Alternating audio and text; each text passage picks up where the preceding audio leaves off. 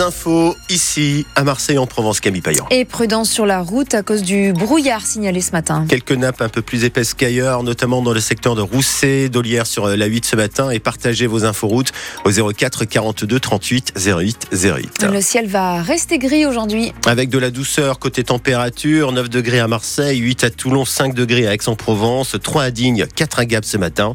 Et pour cet après-midi, 17 degrés à Marseille, 15 à Toulon, 17 degrés à Aix-en-Provence.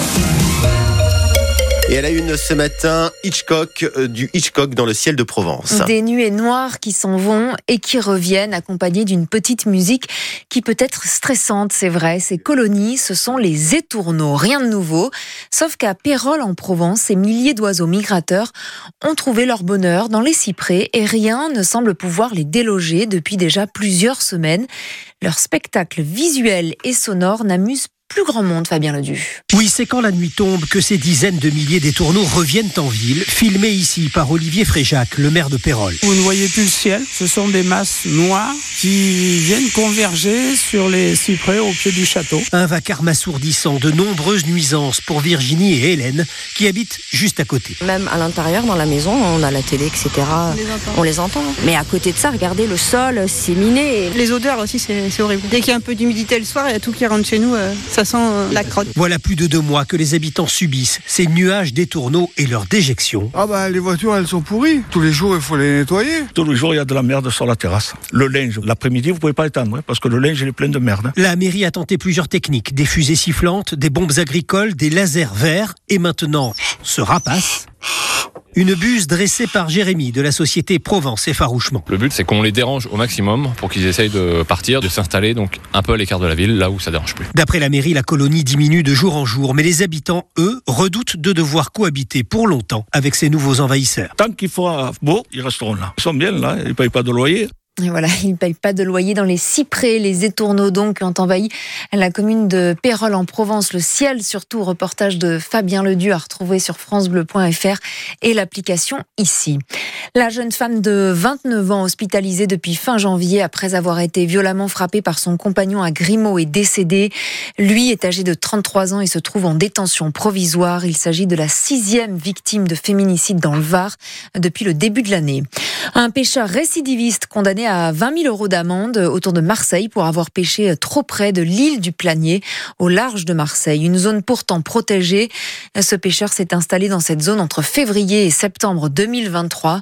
Les juges estiment que ces activités euh, ont eu un effet dévastateur pour la faune et la flore. Il est donc interdit de pêche commerciale pendant six mois. Le nombre de morts sur les routes des Bouches-du-Rhône est en forte baisse. Un chiffre que vous révèle ce matin France Bleu Provence. 28 morts en moins en 2023. C'est tout simplement deux fois moins de tués sur les routes du département. On revient à des chiffres que l'on avait connus déjà lors du confinement. Et pourtant, quand on se trouve sur la route, en voiture, à vélo, à pied, à trottinette, on ne se sent pas toujours en sécurité car les règles ne sont pas toujours, c'est vrai, respectées. Et ceux qui se sentent les plus vulnérables, souvent, ce sont les piétons. 14 décès dans les Bouches du Rhône l'an dernier, 10 dans le Var. Un drame peut vite arriver, estime ces Toulonnais. Il peut arriver un petit peu d'inattention de n'importe quel conducteur et un accident peut se produire. Donc on est vigilant. Même si le bonhomme est vert, on regarde bien, tout le monde est arrêté, on y va. Pour eux et pour nous, quoi. C'est un peu la jungle c'est la concurrence effectivement sur la voie publique entre euh, les vélos, les trottinettes, les piétons, les voitures, les cyclomoteurs. Il y a beaucoup de monde qui peut circuler et personne ne fait attention aux autres et chacun s'estime prioritaire. Alors que le vrai prioritaire, normalement, c'est le piéton. Il faut aussi que le piéton se discipline. Les gens ont tendance à traverser hors des passages piétons, euh, n'importe où. Oui, mais tout le monde a son téléphone à la main et puis personne ne fait attention. Je pense que c'est une responsabilité partagée, c'est un respect en fait que doivent avoir les uns pour les autres.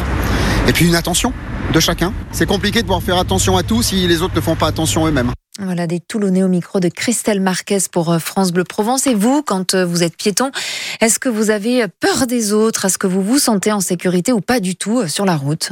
Eh oui, c'est toujours la faute de l'autre. Hein. Quand on parle de sécurité ou d'insécurité en ville, c'est pas moi, c'est le piéton, c'est pas moi, c'est le vélo, c'est pas moi, c'est la voiture, c'est pas moi, c'est le scooter. Venez en parler ce matin, c'est au cœur de l'actu, juste après le journal de 8h au 04 42 38 08 08. Et sur les rails, alors, que, quelle sera la circulation ce week-end? Très compliquée d'après les prévisions de la SNCF à cause de la grève des contrôleurs. Un TGV sur deux qui va circuler à partir de demain soir jusqu'à lundi. 98% des contrôleurs sont en grève en PACA, plus de 50% sur les lignes TER.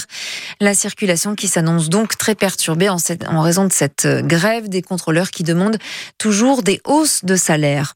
Eux demandent des actes après les paroles. Les agriculteurs, ils vont bien ressortir les tracteurs à l'appel de la FDSEA et des JA, rassemblement prévu lundi, un rassemblement régional devant le MUSEM à Marseille à 10h avant le départ d'un cortège dont le tracé n'est pas encore connu. Les deux syndicats estiment que les annonces faites par le Premier ministre ont du mal, je cite, à se concrétiser en région. L'inquiétude des parents d'élèves dont les enfants sont en situation de handicap. Les accompagnants pourtant nécessaires, indispensables et affiliés dans ces classes ne sont pas toujours présents aujourd'hui. Au sein de l'école maternelle Chute la vie HLM Méditerranée, dans le 4e arrondissement de Marseille par exemple, trois enfants en situation de handicap sont scolarisés sans accompagnant depuis le début de l'année. À l'école Rose Castor, dans le 13e arrondissement, Liam lui est en classe de CE1. Il souffre de déficience visuelle, n'a eu que trois heures de cours avec accompagnant par semaine depuis qu'il est au CP. Et sans accompagnant, il vit très mal la situation, explique sa maman Eva.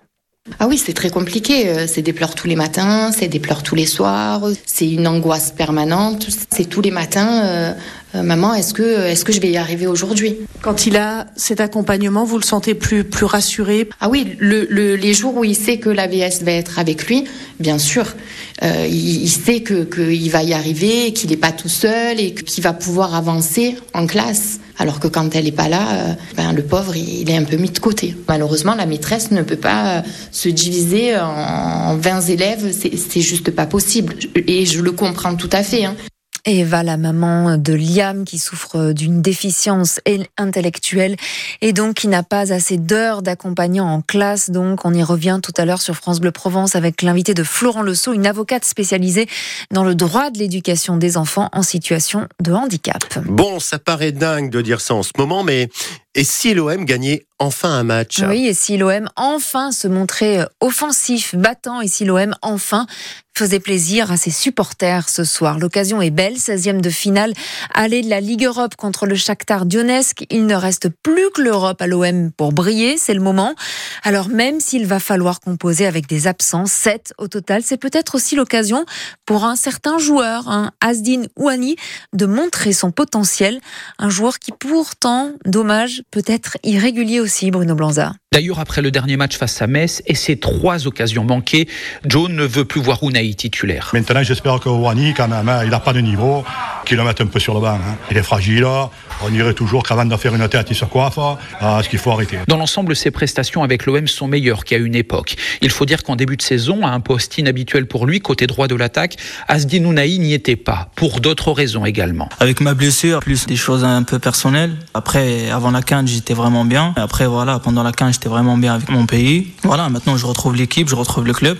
J'ai fait deux matchs maintenant, donc voilà, c'est à moi de rester sur cette lancée et de bien finir la saison. Avec Unai, on a l'impression que l'OM tient un joueur exceptionnel, car demi-finaliste de la Coupe du Monde avec le Maroc il y a un peu plus d'un an. Mais on oublie trop vite qu'à la même période, il joue encore chez le dernier de Ligue 1, Angers, et qu'il n'a que 23 ans. À lui de profiter de l'absence de plusieurs joueurs importants au milieu de terrain, encore ce soir face à Donetsk, pour montrer qu'il peut s'imposer à l'OM, question qui reste plus que jamais d'actualité. Allez, on compte sur lui évidemment pour ce soir. Le match est à partir de 18h45 à vivre sur France Bleu Provence et on croise les doigts évidemment pour une victoire de l'OM. Le PSG de son côté a bien gagné hier 2 à 0 au Parc des Princes face aux Espagnols de la Real Sociedad. C'était en huitième de finale de la Ligue des Champions. Voilà. Bon, je ne sais pas si vont regarder euh, le match ce soir ou le suivre à la radio, s'ils vont passer la soirée ensemble. En tout cas, ils se sont rencontrés euh, hier, eh Camille. Margot et Benoît, nos célibataires qui se sont rencontrés euh, dans notre studio hier après-midi euh, entre 17h et 18h. Alors la question que tout le monde se pose ce matin, c'est un, est-ce que ça a matché? Est-ce qu'ils vont se revoir ensuite? Je vous propose d'écouter la réponse. Bah pour ma part, oui, avec plaisir. Ah, elle a dit oui, c'est intéressant de Ah, yes ouais. Et Benoît Ouais, pour moi aussi. Ah, cool Qu'avez-vous pensé de cette expérience, très honnêtement Dites-le en toute sincérité. Unique. Unique, c'est vrai, Margot Je me rappellerai le Saint-Valentin. Ils vont s'en rappeler de cette Saint-Valentin. on les rappelle dans un an pour la prochaine Saint-Valentin. Mais bien sûr, on va prendre des nouvelles d'eux, ça c'est promis et certain. On croise les doigts pour la suite. En tout cas, ils ont euh, décidé de se revoir. Ça, Donc une ça bonne c'est une bonne C'est déjà chose. pas mal. Et on vous mettra des infos sur nos applis ici par France Bleu et France 3, bien sûr.